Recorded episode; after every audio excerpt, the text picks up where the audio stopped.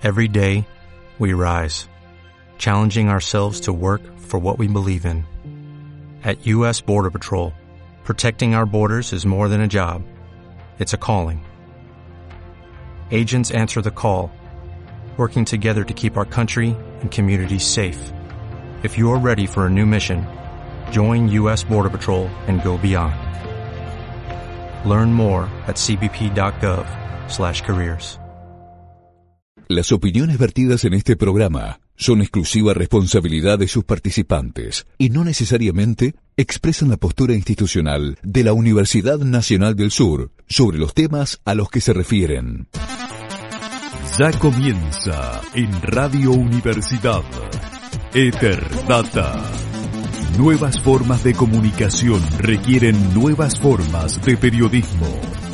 Ether Data. A continuación, por AM 1240, Radio Universidad.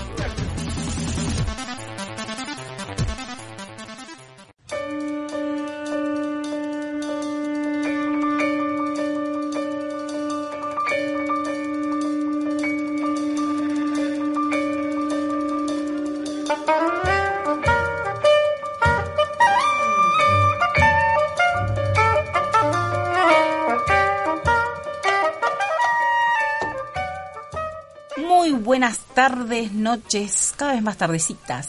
Buenas tardes, buenas noches también para toda la audiencia y para vos Natalia. Es así, damos otra vez al aire en este octubre ahí que nos, Nos tiene vamos- entre idas y venidas. De viaje, de, de viaje en viaje.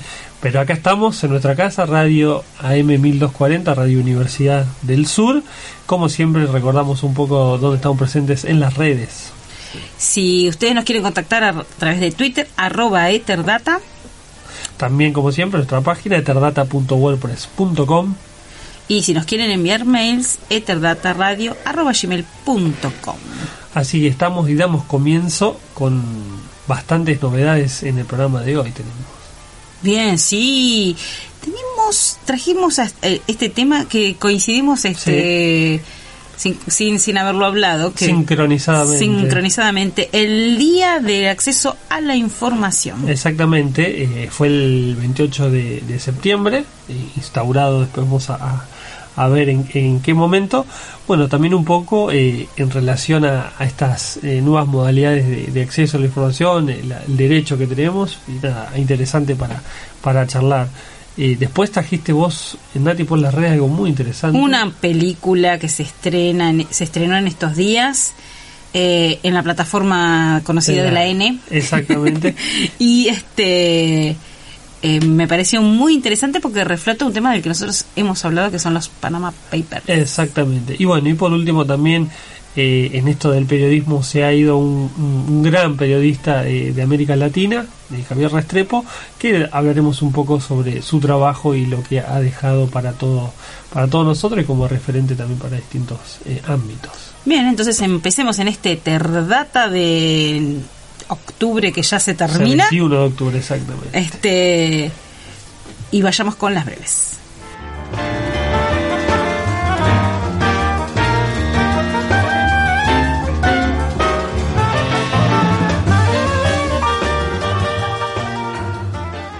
Bueno, Nati, en estas breves, que van a ser muy breves, eh, tenemos una particularmente que, viene con el tema del día, que es que nuestra ciudad, o sea, los funcionarios eh, participaron de la red, del encuentro Red Federal de Acceso a la Información Pública, que fue realizada en la ciudad de Rosario, que vos también fuiste estas semanas. Sí, sí, estuvimos allá. Eh, es un- una ciudad que gestiona Bastante, sí. muchísimas actividades, eh, casi te diría que hasta en paralelo con Buenos Aires, ¿no? Cabeza a Exactamente, cabeza. exactamente. La jornada se trató de transparencia y acceso a la información pública en Argentina, avances, aprendizajes y los desafíos. Eh, fue un poco eh, entre los distintos órganos provinciales, municipales y, y también unos investigadores de la Universidad del Centro Educativo Latinoamericano. Un poco más que nada en esto de- del mapeo de la, del acceso a la información, cómo están los municipios. Recordemos que nosotros hemos trabajado un poco que hay, hay una red de municipios abiertos. o los que Bahía Blanca un ranking pertenece. exactamente en el, que, en el que estamos participando. Así que bueno, un poco en estas prácticas que, que por los datos, la información y esto que venimos hablando del trabajo, se van dando estos encuentros que también este, en la formación de los funcionarios tienen que estar eh, presentes. Sí, hay una exposición de Lourdes Ruiz, que es de la Secretaría de Modernización y Calidad de Gestión de representante del mm. municipio, que explicó los avances locales en materia de transparencia activa y pasiva y también dio detalles acerca de la aplicación del derecho de acceso a la información pública eh, a través de las ventanas del portal de transparencia. Exactamente, así que sí, muy muy interesante y ahí también, bueno, cómo, cómo esto va, va, va entrando también a nivel local y cómo podemos utilizarlo, que un poco adelante lo, lo daremos. Yo te hago una breve, pero que después si querés en otro programa es muy interesante, sí, le, metemos pata porque en esto de hablar de las películas, ¿no? Que, es, que, es un ingrediente dentro de lo que significa las plataformas de, de, comunicación, el, cine es así como el, eterno, ¿no? Eh, un artículo que encontré en internet de, unos colegas que me, retrotrajo una gran pregunta, ¿no? ¿A qué le tiene miedo los argentinos, las argentinas? ¿Y esto cómo se refleja en el cine? Bien. Es un artículo eh, de Marcos K, el apellido es dificilísimo, así que quedamos en Marcos K, eh, que habla acerca de la campaña de miedo, la inseguridad y la inestabilidad, que son los grandes temas que los grandes medios de comunicación todo el tiempo están implementando, de lo que se habla, digamos. Sí, sí, sí. ¿Y qué significa el miedo o cómo se plasma el miedo para los argentinos y las argentinas, ¿no? El artículo nos retrotrae al, al, gran representante Stephen King, ¿no? Que supo en sus películas y en su literatura mm, este retrotraernos a los a los miedos más inmensos que el ser humano tiene, ¿no? El artículo es interesante en, respecto de cómo lo entiende. Lo, racional y lo irracional. Tal cual. Dice que lo racional está por encima, pero que debajo de lo racional están estos miedos eternos, ¿no? Y bueno, y resume un poco eh, la cuestión de, en palabras de psicólogos, de, de profesionales de la literatura, escritores, eh, qué significa este miedo y qué tan sofisticadamente ha llegado a la cabecita de, los habitantes de nuestro territorio, ¿no? Que sí reconocen que hubo una época de terror, que fue la dictadura, y que a pesar de que hace bastantes años, 40 años, que estamos lejos de, esa situación, aún así todo eso pulula en el inconsciente colectivo. Eh, exactamente. Sí, sí, exactamente. Ahí el tema de echarle los dinosaurios esas cuestiones ahí que, que, quedan y que son inconsciente colectivo. Bueno, y dice que el gran miedo es el miedo político. Así que este ese correlato un poco también se, se vislumbra en las películas y eh, bueno, dice como ejemplo dos películas, Relatos Salvajes y 4x4. Exactamente. Esos son eh, de alguna manera los eh, ítems que que reflejan los miedos que los argentinos y las argentinas tenemos, resumidos a través del cine. Bien, sí, hay también una cuestión de también el miedo, lo que nos hace actuar, cómo nos hace actuar. Así bueno, interesante para otro. Sí, tiene, sí, sí, tiene estadísticas y todo, así que si querés lo traemos para, para una próxima profundizar. Bárbaro.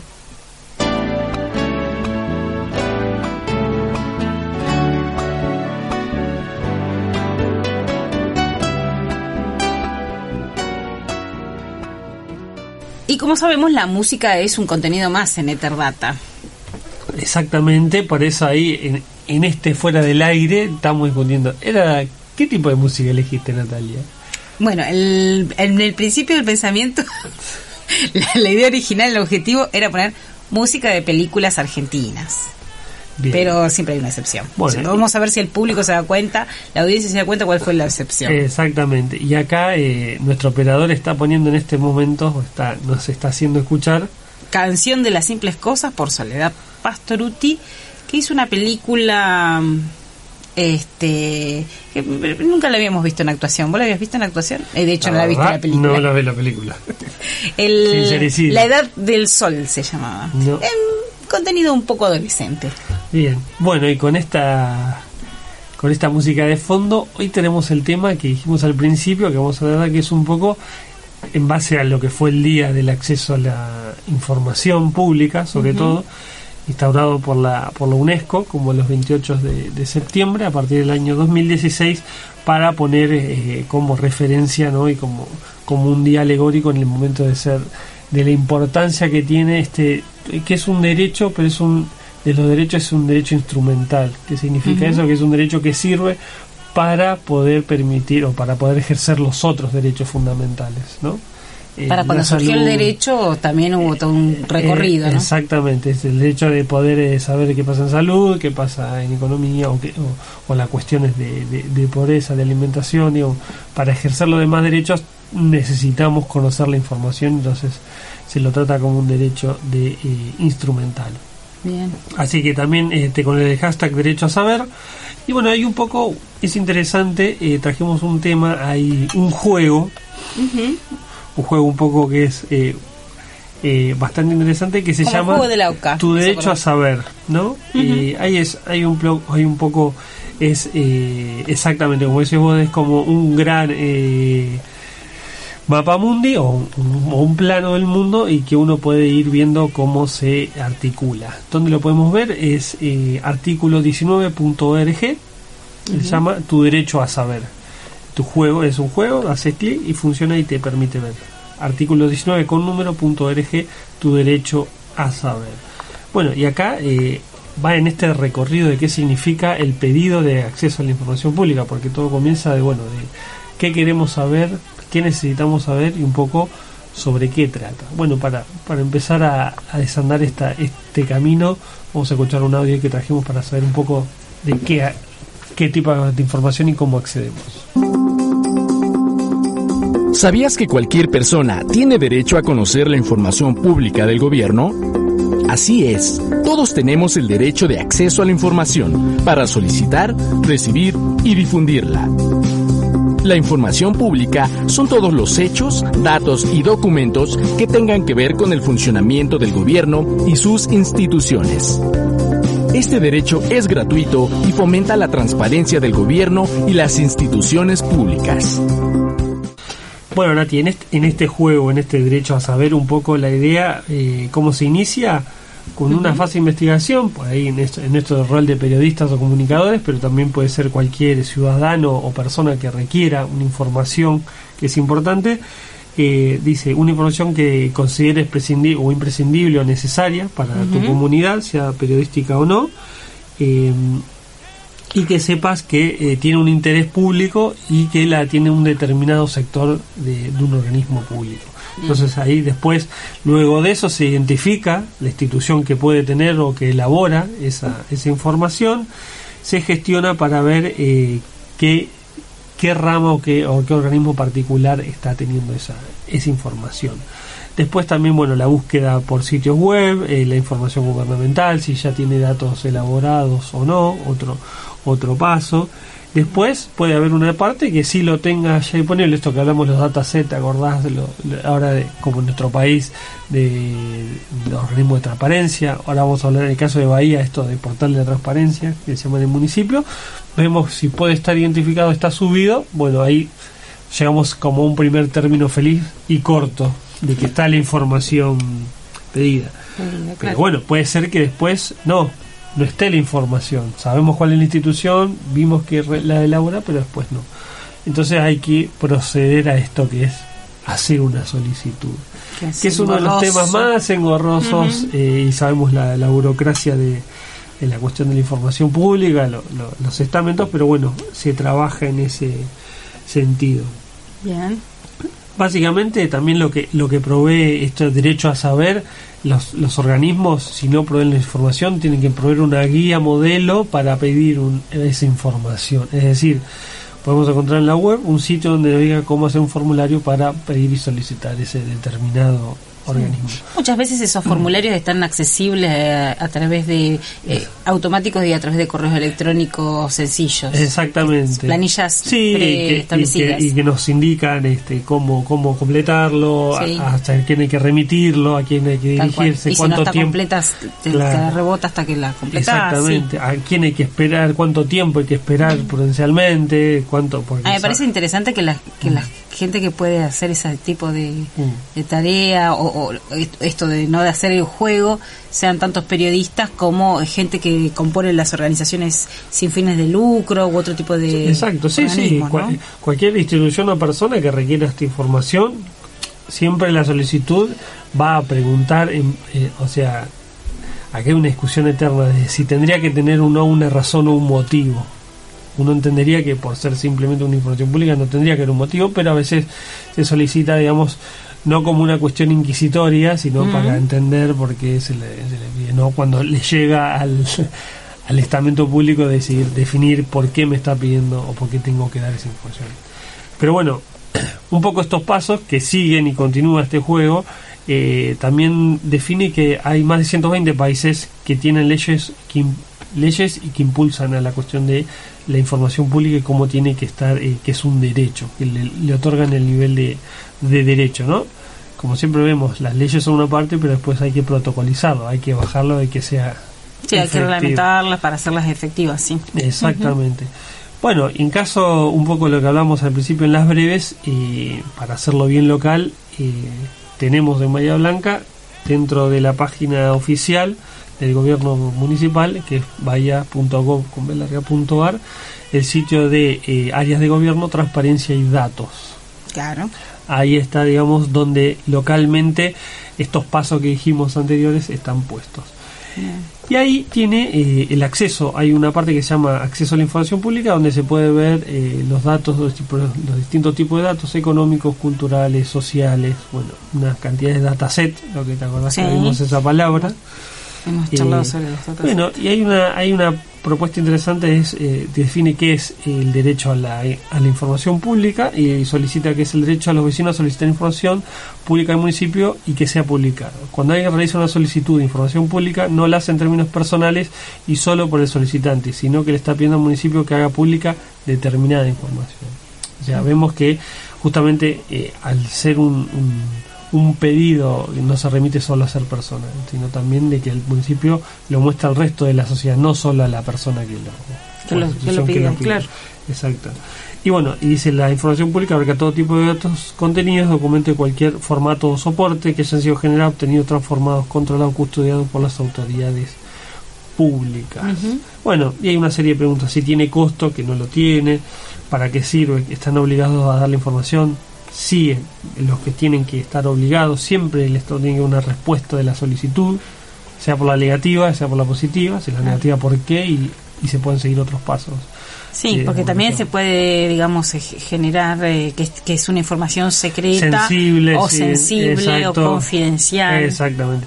Pero igualmente se, se, se, tiene que dar una respuesta y un conocimiento de por qué es sensible o por qué es, y, y en qué está afectado se tiene que dar respuesta igualmente. No es que, y también se puede apelar.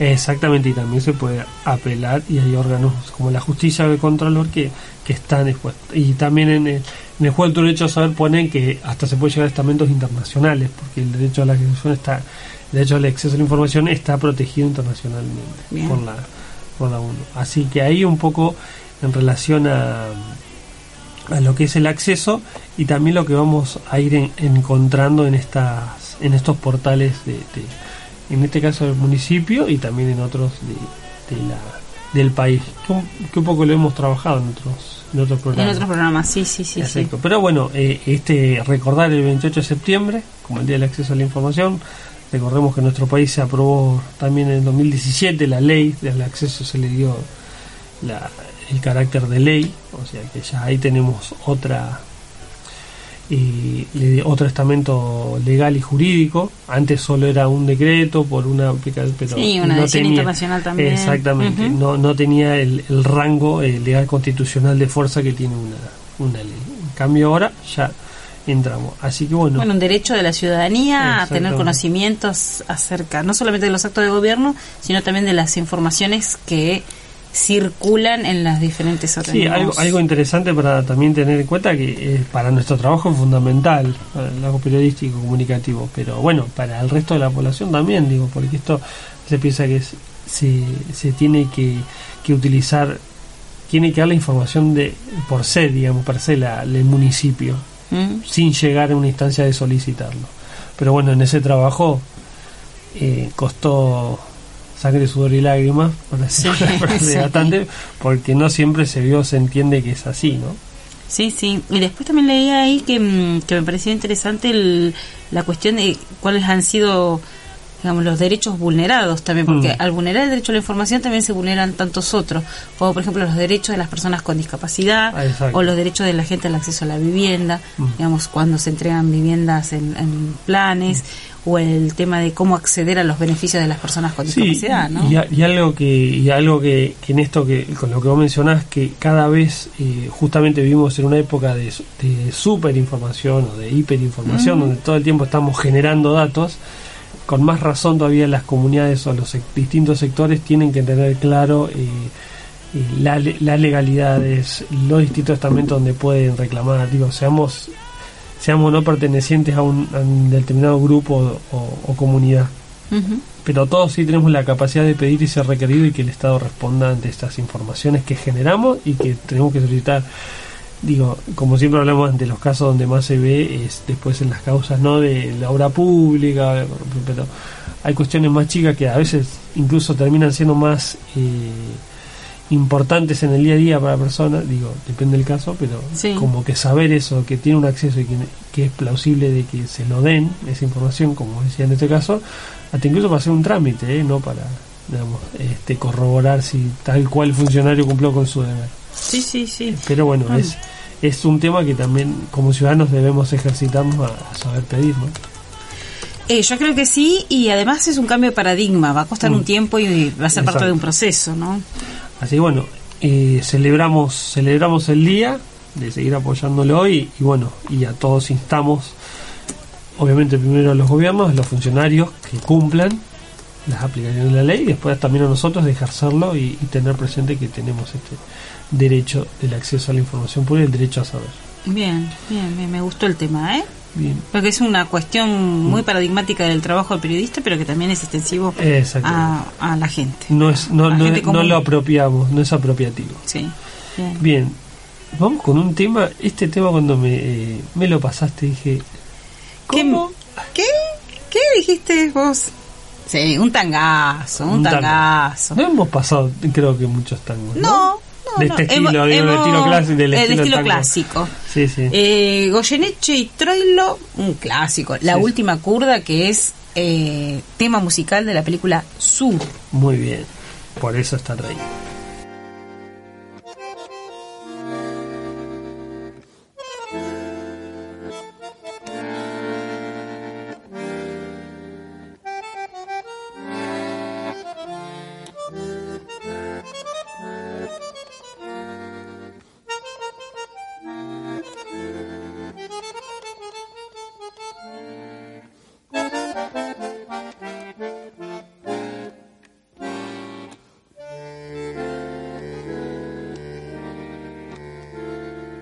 lástima abandonar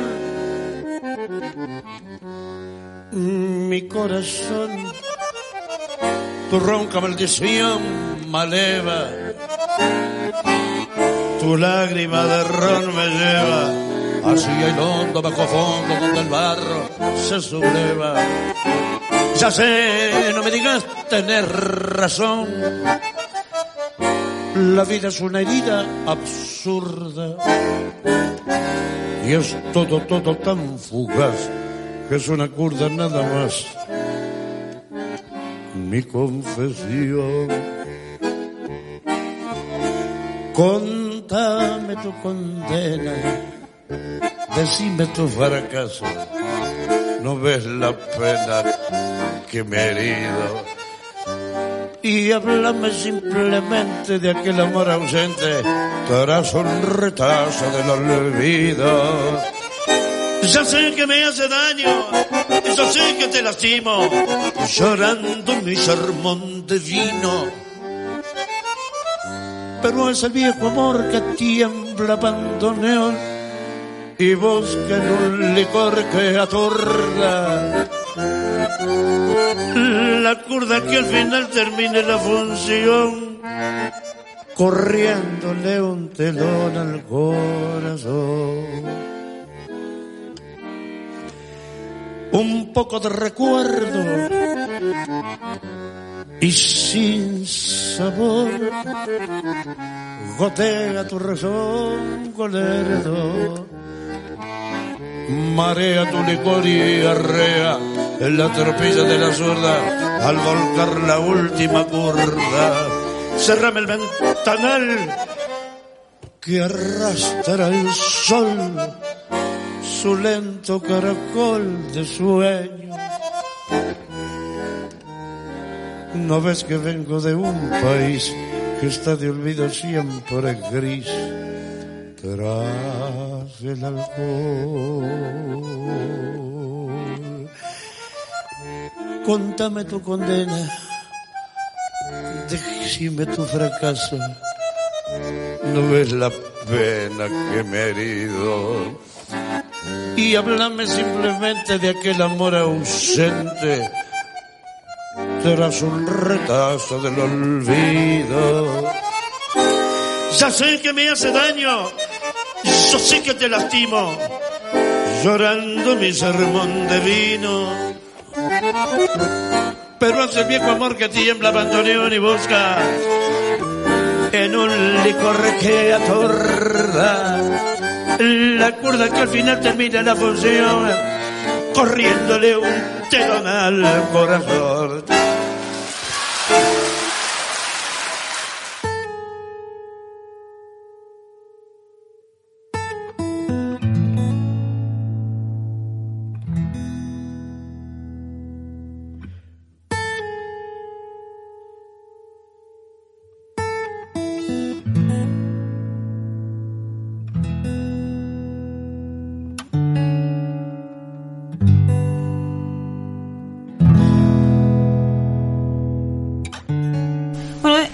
Por las redes traje un, un inédito. la sección. Me encantó, me encantó. De a poco me la voy apropiando, porque a veces le cuento a la audiencia que este se me, invade un poco a veces la, sección. Este tiene nombre. Este, este tiene nombre. Mi compañero le, me invade, No, pero me parece también muy, muy bueno que hagamos esos intercambios. En esta ocasión, a mí me gustan las películas así mm. que, hablan de, de, cuestiones coyunturales y turbulentas. Turbias, diría. Turbias. Eh, sí. Eh, es una película que empieza con una pregunta. ¿Cómo hacen 15 millones de millonarios en 200 países para seguir siendo ricos? Buena, buena pregunta. yo, ya, yo, ahí mismo me hizo. Sí, sí, no, y me hizo otra pregunta. ¿Hay 15 millones de millonarios en el mundo? Pues no son muchos. No son muchos. ¿Dónde están? ¿Dónde están? Bueno, esto es este un estreno de, de la plataforma N con la película que en castellano se llama La Lavandería. Sí, mm, esos nombres. Laundromat. La lavadora, ¿no? Sí, exacto, más, más suena la lavadora. Exacto. Bueno, y que justamente pone en discusión eh, qué ha sucedido con los Panama Papers dilucidando eh, los artilugios mm, de millonarios de, estas personas sí, pero principalmente la acción se concentra en el bufete de abogados. Ah, exacto. Dos. Estos están representados en dos, acá dos, dos socios. Dos socios que eh, son eh, abogados offshore. Antonio Banderas y Gary Oldman. sí, Gary Oldman, actorazo, ¿no? Sí, que, digamos este, se ponen en la piel de Jürgen Mossack y Ramón Fonseca eh, para de alguna manera en un tono de comedia o de comedia negra eh, hablar de esta evasión de impuestos que han pergeniado y que después es dilucidada por un montón de periodistas. Sí, un trabajo internacional de periodismo de investigación que se llamó como el caso de los Panama Papers, ¿no? Que estuvo involucrado, bueno, este presidente de la nación actual, este tiene que responder todavía por, esas ciertas cuestiones. Digo, como él como empresario, como otros eh, digo, mil, mil, bastante gente de todo el mundo, eh, incluso local, eh, regional y de distintos países. Bueno, eh, yo no sabía dentro de los aspectos del Panama Paper, porque uno está como concentrado en el tema de la del lavado de dinero, este, la cuestión de la evasión de los impuestos, pero que también habían generado muchísimas muertes. Sí, sí, sí. Y entonces alrededor de estas muertes, por eso digo que es en tono de comedia, eh, es que... Mm, sí, comedia negra, ¿no? Sí, una comedia negra. una, exacto. Este, eh, que se generaron, digamos, a través de la, de la figura de de una este, de las afectadas que es Meryl Streep Mm. Ah, tiene un Sí, sí, un cartel tiene. tiene un equipazo este que es la que de alguna manera empieza a luchar junto con, con otros afectados y afectadas eh, ¿qué pasa acá? ¿Qué, qué pasó con nuestra plata? ¿dónde están los ahorros de mi marido Exacto. que murió? Y empiezan a reclamar y este esto hace- empieza a hacer un ruido especial en muchos periodistas y sí, sí, como, se como- dedican a como toda cuestión, ahí un, un ovillito por ahí empezó a tejer, a tejer y, eh, como bien decís vos, fue parte de una investigación internacional de periodistas que empezaron a, a unir puntos y los llevó a ciertas informaciones. Era común, se repetían patrones en cuentas offshore, o sea, también en, en, en, en ciertos lugares esto que ponen la plata pero no hay que responder de dónde viene, Sí. estos paraísos eh, fiscales. Eh, después, bueno, estos abogados pocos con pocos o nada de escrúpulo para para decirlo así, que también hagan los movimientos, ¿no? Entonces, y, y bueno, como decís vos también, eh, la desaparición y muerte de personas ya como un hecho este, concreto de, de derivación de estas, de estas cuestiones. Sí. Algo interesante es que ya están teniendo, por parte de esto, un- eh, la Ya cadena está teniendo una demanda de estos abogados. Ya están teniendo un juicio. A pocos días nada más de estrenar la película, Sí, sí. eh, los, abo- los abogados involucrados en los Panama Papers demandaron a la plataforma por esta película. cuando ya te empiezan a hacer juicio es que algo... Mm. ¿Viste? Cuando, o sea, sí, por el buen calumnia, pero... Eh, sí, pero ellos dicen que los, los muestran como personas despiadadas, indiferentes al dolor. Exacto. Eh, así que este, los han demandado. eh, de todas maneras, la, la plataforma todavía no ha respondido. Todo muy reciente lo que estoy sí, sí. diciendo. ¿eh? Piensen que el- Mm. el 18 de octubre se, se, se estrenó la película en la plataforma. Exacto. Sin embargo, ya venía haciendo ruido, ya se venía hablando de ella. este Pero bueno, vamos a ver en, en qué decanta. Eh, Sí, por lo menos un cometido ya logró, está haciendo hablar, ¿no? Obviamente. Está haciendo hablar está y, haciendo repu- y va a ser vista. Va a ser vista. También Eh, sirve... No hay peor propaganda que ninguna, decían, ¿no? Tal cual. Meryl Streep eh, habló un poco en, en una entrevista para un medio nacional acerca de, digamos, las connotaciones de hacer una película de este estilo y en este tono, ¿no? Exacto. Es una manera entretenida y divertida de contar bromas, pero también es muy oscura. Sí, sí. Y nos Sí, están a haciendo veces todo. el nosotros. recurso del humor como catalizador ¿no? para tratar ciertas cosas que por ahí no entrarían de la misma manera. Si no, esto ya casi sería como un documental. Podría Sí, como un documental, tal ¿no? Porque también El, to- el tono es distinto, entonces... el tono es distinto, entonces entra como película, ¿no? Pero Sí. bueno, es, es Si bien la película es divertida, realmente el, Está eh, pone un condimento importante que es la visualización de todas las muertes de las personas que salieron a hablar, ¿sí? Entre ellas eh, Dafne Carua- Caruana Galizia, que es la periodista de investigación maltesa, que fue asesinada por un coche bomba en la puerta de su casa en el año 2017. Sí, no, no, por eso. Fueron cosas muy contundentes, Sí, ¿no? sí. Que Sí, bueno, y un poco también lo que hablamos con el tema del acceso a la información, cuando es pedir y sobre cuando también el riesgo de, de publicar, de no esto de la, la censura, la autocensura, saber con qué se está jugando, bueno, también esto tiene que ver mucho con el derecho a saber, ¿no? Y bueno, son privados, pero qué, qué hacen con dinero cuando ya llega a muertes, ¿no? Este, Claro, uno que se-. Claro, justamente.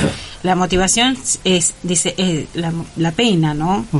La pena por la que han pasado estas personas, que han perdido a sus hijos, que han perdido a sus parientes, eh, y que justamente también han generado muchísimas enfermedades. Mm. Como consecuencia de como todo consecuencia de, de- de pasar por estas situaciones. Bueno, bueno, aún así, pueden- todas las repercusiones de la película es que ya está nominada para el León de Oro y el León de Plata en el Festival Internacional de Cine de Venecia. Muy bien, bueno. A verla. A, verla, exactamente. A verla, no no, nos no. queda otra, y, y también recomendamos a la audiencia, a los que le interese este tipo, a mí me encanta este tipo de El tema. Sí, así. La lavandería la van a encontrar en la plataforma y el título original, Laundromat. Muy bien, bueno. ¿Qué imaginas que sigue de...? Ay, no, no, pará. De Ah. fondo, de fondo, Santolaya. Acá secre- está la- Secreto de la montaña. No, ya tenías que contar todo. Deja que la gente se dé cuenta. Santolaya con Secreto de la montaña. ¿Cómo no lo íbamos a poner? Si es un gran productor de música a nivel internacional en toda la película. Sí, hiciste trampa igual. Hice trampa, sí. Sí. Bueno, una vez más. Hice trampa. Pero ahora vamos a ir un clásico también, que, que me parece fantástico. eh, Tango Feroz con El amor es más fuerte.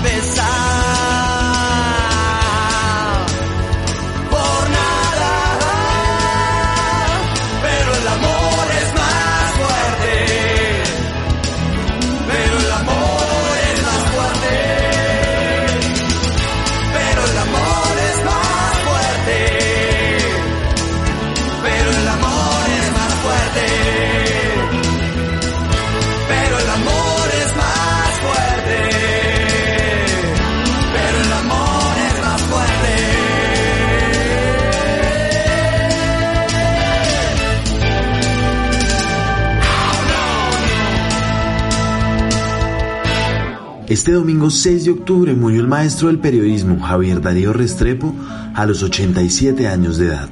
Restrepo será recordado por su labor periodística desde 1957 en radio, televisión e impresos, así como la de escritor, docente y maestro de ética en la Fundación Nuevo Periodismo Iberoamericano, hoy Fundación GAU. Javier Darío Restrepo fue un referente de ética periodística durante más de 50 años. Recibió el Premio Nacional del Círculo de Periodistas de Bogotá en la categoría de prensa en 1993, así como el Premio Nacional de Periodismo Simón Bolívar en 1985 y 1986.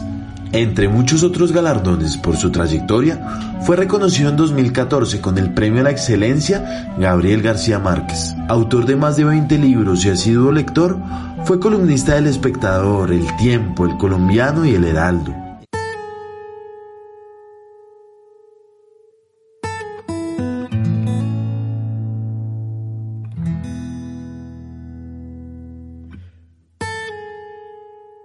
Bueno, ahora estoy un poco hablando de lavandería, acceso a la información y el rol de los periodistas en las investigaciones.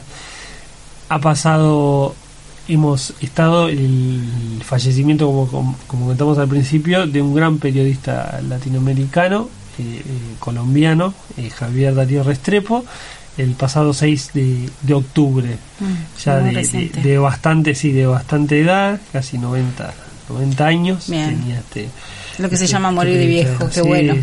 Y siempre con, se lo ha reconocido por eh, mantener justamente una ética periodística, también el propulsor de, de, un cierto, eh, bueno, justamente de la ética en, el compromiso y, el mm. periodismo, ¿no? O sea, ha sido reconocido como escuchábamos el audio, bueno, por su trayectoria y un poco como ha pasado por distintos medios, sobre todo colombianos, ¿no? Sí, sí, sí. Bueno, también un referente de la ética periodística en América Latina y, y este me pareció muy linda la entrevista que trajiste para, para charlar hoy. Sí, la en relación con su, con su visión, ¿no? Exactamente, sí. La, la verdad que uno podría decir, bueno, está, está entre, uno siempre cuando lo lee está un poco entre lo naif o un poco entre lo que como lo utópico de que pase y la realidad de que vive. Pero bueno, siempre él planteando que es posible, ¿no? que, solamente hay que intentar este, llevarlo a la práctica, que es lo más difícil justamente. ¿no? yo digo la ética en cualquier profesión. En el periodismo es donde más podemos decir, como dice el barrio, pisar el palito es más, más fácil. Por lo menos se nota. Exactamente. Por lo menos se nota. Se nota. Y también eh, un poco eh, en su trabajo, el último, el más notorio, eh, dentro de la Fundación Gabriel García Márquez para el nuevo periodismo latinoamericano, Gabo, llamado más conocido, dirigía, era director del consultorio ético, ¿no? En, en, esto, digamos, de ser referente, bueno, hasta dónde llegamos con nuestro trabajo, cuál es qué es lo que está bien y qué es lo que está mal, hasta dónde nosotros eh, damos, concedemos y nos censuramos, ¿no? todas estas preguntas que siempre eh, seguramente la audiencia dirá, tiene, sí, hay objeción, tenemos objeción de conciencia. Sí, también. Pasa que, bueno, a diferencia de otras profesiones, no tenemos un colegio a veces hay círculos que tienen su... No, lo que tenemos es el marco del medio de comunicación en el que nos manejamos. el marco ético del, del medio. Y, la ideología que se defiende ahí, pero sí, se nos generan grandes dudas en, mm. en ciertas coberturas eh, que, bueno, que que de alguna manera sea siempre lo sencillo lo que gana, ¿no? La, la manera de, de comunicar de manera directa, sincera, fidedigna, a través de fuentes que refuercen esa Exactamente, y, y, creo que también un poco, también entendiendo esto de los, los desafíos del nuevo periodismo en estas nuevas eras, que es un poco la entrevista que, que traemos un poco acá para rescatar una de tantas que tiene, que es la cuestión de lo que propone él. Eh, la gran debilidad del periodismo está en la fuente, el periodismo digital está en la fuente en que se apoya, ¿no? Le preguntan en este en esta nueva realidad de los de las redes sociales, periodismo digital, dice cuáles son las principales las cuestiones éticas más principales que emergen de los periodistas para, para estas épocas. y, y justamente la gran debilidad del periodismo es la fuente en que se apoya. Eh, dice, es una, información que se difunde sin fuentes. El periodismo que usa esa información se le crea obligación de buscar otras fuentes para confirmar, a pesar de la tendencia de atribuir la autorización, autoridad a esas informaciones. Y después el otro desafío es la inmediatez, puesto que la tecnología digital casi que ha logrado suprimir la categoría tiempo, este es un factor que el periodista también quiere suprimir a pesar de que la noticia completa con el pensamiento necesita tiempo. Algo que estoy totalmente de acuerdo, aunque a veces practique, lo practicamos este, a diario. ¿no? Yo creo que ahí también estamos asistiendo como a un como una eh, una dinámica en donde quedamos atrapados eh, no solamente nosotros, que somos periodistas y trabajamos con, con el tic-tac de la noticia, eh, sino también a la gente, ¿no? Como, como, como conducta, ¿no? Donde no se espera nada, todo tiene que ser instantáneo. Vivimos en una sociedad donde todo ya, este, nadie espera a nadie, digo, cocinar lleva su tiempo, estar en conocimiento de un hecho también, consultar las fuentes también. Sí, sí, básicamente porque trabajamos, con hechos, trabajamos con personas que tienen sus emociones, su punto de vista, sus intenciones, ¿no? Entonces se nos mezcla, o sea, eh, vamos a decir eh, también que hay engaños, hay verdades y uno en este trabajo tiene que saber de luces. Uno creo que termina siendo, como decía eh, Walsh, un detective en el periodismo, porque tiene que ciertas intuiciones, además de la información justamente que uno va captando, eh, lo que quiere la gente, lo que desea en verdad, porque estas cosas también hacen que uno en su ética tenga que, planteárselo también. Sí, sí. Y en la entrevista también rescato que, que él dice, me hizo acordar a, Aristóteles, que hablaba de la perfección y lo perfectible. Hmm. Este, nacemos para ser, Nacemos para ser excelentes. O sea, ¿por, qué? no lo logramos? ¿Por qué no lo logramos? este, es, es inseparable el ser y el hacer. Así que en el ejercicio profesional el hacer tiene que este, gestarse a través de un ser que, bueno, que no se puede ser mala persona y buen periodista. Eh, sí, eso es. Sí, yo creo que eso es una de las grandes enseñanzas que dejó, digamos, eso, que no existe una cosa sin otra. No se puede expresarse así. O sea, no hay una. No hay una, hay el oficio es lo que es uno por dentro y por fuera, digamos. ¿no? La cosa no hay que serlo, sino también parecerlo, obviamente practicarlo. También, este fundamentalmente, ¿no? Así que nada, un, la verdad que una muy buena pluma, también muy buen escritor, con eh, una decena de, de libros eh, sobre ética, sobre investigaciones, sobre periodismo en general, digamos, eh, y nada, también defendiendo justamente la ética, también una cuestión de la libertad de la expresión y la, de la información también la ética permite eh, pedir información o solicitar y estar atento a lo que nosotros exigimos, ¿no? Como queremos que sean nosotros, o como que decimos que debe ser la parte del Estado, la parte de la sociedad civil, ¿no? También el periodismo tiene que trabajar de esa manera, si no es ser una Dalí pidiendo que los demás sean y de este lado nada. claro, no, no comprometerse a nada, ¿no? Sí, también, bueno, estamos asistiendo a la complejidad y un elemento más que es la tecnología y cómo se resuelve, digamos, ese dilema, ¿no? la deshumanización de los contenidos periodísticos. Y, y, uno pensaría, bueno, pero en esto de la gente no dice, se pregunta, no se pregunta, bueno, eh, justamente en el consultorio ético que, que, eh, que dirigía eh, Restrepo, recibía hasta más de 500, 1500 preguntas recibidas, o sea que y las respondía, ¿no? Y las respondía, porque pensemos, ¿no? También eh, América Latina con sus realidades diferentes, con sus países, con sus momentos diferentes, digo, guerras eh, en, por el narcotráfico en México, situación en Colombia de secuestro y la guerrilla, los casos de corrupción, digo, todo nos lleva a preguntar siempre por la ética. Es más sencillo, pero hay casos, bueno, que ya lo ponen en evidencia bueno, un recuerdo y también este, el aporte también, claro, sí, sí, el, respeto por este aporte mm. que, que nos suma reflexión a la actividad que es tan necesaria en, en, la responsabilidad que tenemos. Sí, y yo creo que para identificar también lo de eh, el tiempo es necesario y hay que tomárnoslo, no hay que se hace justamente lo más difícil, algo que planteaba, no, no, no podemos vivir tampoco. El tiempo es necesario para el que lee y para el que trabaja, ¿no? Entonces, eh, siempre defenderlo también de que hay un tiempo más para, para verificar, para dar, para decir y también antes de publicar, ¿no? Sí, sí. Bueno, yo te propongo que este tema me lo traigas de vuelta en algún momento con alguna de las preguntas que, que he respondido. Exacto, sí, ¿Eh? queríamos, pero dijimos, no, vamos hoy Vamos con la, la figura, claro. Después, este, y otro día podemos charlar un poco, acerca de sus posibles respuestas. Bueno, y... ¿querés? Ah, ah, para, para, estoy escuchando. ¿Ataque 77? Sí, de ¿Esto de tu época? No. Sí, sí, de una película poco reconocida en Argentina que se llama Condor Crux, que era de animación y ah. dibujos en, en, en 2D. Era una película argentina que tuvo bandas sonoras al taque, a La Renga, Cerati. Interesante. No muy no sé si muchos recordarán. Esto se llama Atravesando el aire. Exactamente. Lindo, que me encanta Ataque 77. Ahora vamos con un tema de Pizza, Birra y Faso, que esta sí fue famosísima. Sí. Tengo los ojos.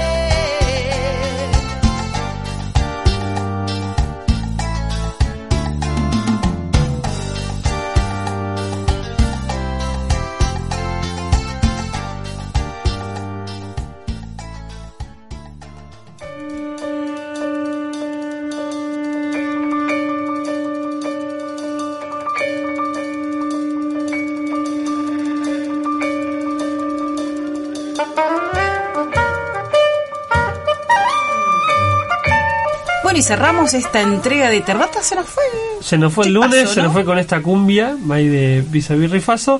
Como siempre, como decimos, estamos todos los lunes de 19.30 a 20.30 horas por AM 1240 Radio Universidad. Como siempre recordamos, pueden entrar por la radio y escuchar online, radio.uns.edu.ar. Y en Twitter nos van a encontrar como arroba eterdata. Bueno, nos vemos el próximo lunes ya con capaz que alguna novedad de entrevista, a ver si traemos a alguien. Eh, estamos en eso, estamos en eso. Próximo programa 28 de octubre para despedir y entrar. No sé, ¿cuándo se entra fin de año? Ya. Ya, ya, ya, ya estamos. Ya estamos con la, con la sidra. Sí, sí. Bien. Y acá un gran saludo a nuestro operador, Gabriel Sena. Que se recupere, está ahí. Está todavía bichoco, pobre. Bueno, pero ya se va a recuperar, ya se va a recuperar. Va. Vamos, vamos, con trabajo se recupera. Volvemos el lunes próximo. Esto fue Ether Data. Nuevas formas de comunicación requieren nuevas formas de periodismo. Ether Data. Hasta el próximo lunes a las 19.30 por Radio Universidad.